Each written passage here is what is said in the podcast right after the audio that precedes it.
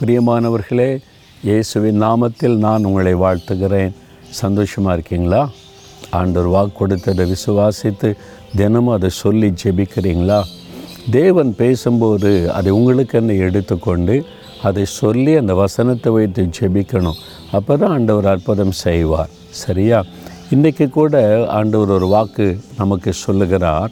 முப்பத்தி நான்காம் சங்கீதம் பத்தாம் வசனத்தில் கத்தரை தேடுகிறவர்களுக்கோ ஒரு நன்மையும் குறைவுபடாது. என் மகனே என் மகளே உனக்கு ஒரு நன்மையும் குறைவுபடாது. பிறகு எதுக்கு கலங்குற? அப்படின்னு சொல்கிறார் ஏதோ ஒரு குறைவு குழந்தை இல்லை என்கிற குறைவு நல்ல வேலை இல்லை என்கிற குறைவு நல்ல வீடு இல்லை என்ற குறைவு. இப்படி ஏதோ ஒரு காரியம் குறைவாக இருக்கிறதுனால பாதிக்கப்பட்டிருக்கீங்களா? ஒரு நன்மையும் குறைவுபடாது. அப்போ உங்களுக்கு என்னென்ன நன்மை தேவையோ அத்தனையும் ஆண்டவர் சம்பூரணமாய் தருவார். விசுவாசிக்கிறீங்களா? நீங்கள் விசுவாசித்த ஆண்டவரே நான் உம்மை விசுவாசிக்கிறேன் உம்மை தேடுகிறேன். அதனால் எனக்கு ஒரு நன்மையும் குறைவுபடாது. எல்லா நன்மைகளும் இங்கே சம்பூர்ணமாய் தருவேன்னு ஜெபம் பண்ணின்னு வைங்க. அந்த வசனத்தை சொல்லி ஜெபிக்கும் போது அப்படியே நடக்கும். ஜெபிக்கிறீங்களா? அப்படியே வலதுகரம் வைத்து கொள்ளுங்கள் தகப்பனே.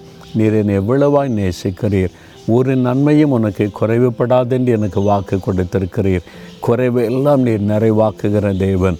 இயேசு கிறிஸ்துவின் நாமத்தில் எனக்கு குறைவு நீங்கி நான் எல்லா விதத்திலும் குறைவில்லாத ஆசிர்வாதமான வாழ்க்கை வாழ்வேன் என்று விசுவாசிக்கிறேன் ஜெபிக்கிறேன் அற்புதத்தை பெற்றுக்கொள்கிறேன் இயேசுவின் நாமத்தில் ஆமேன் ஆமேன்.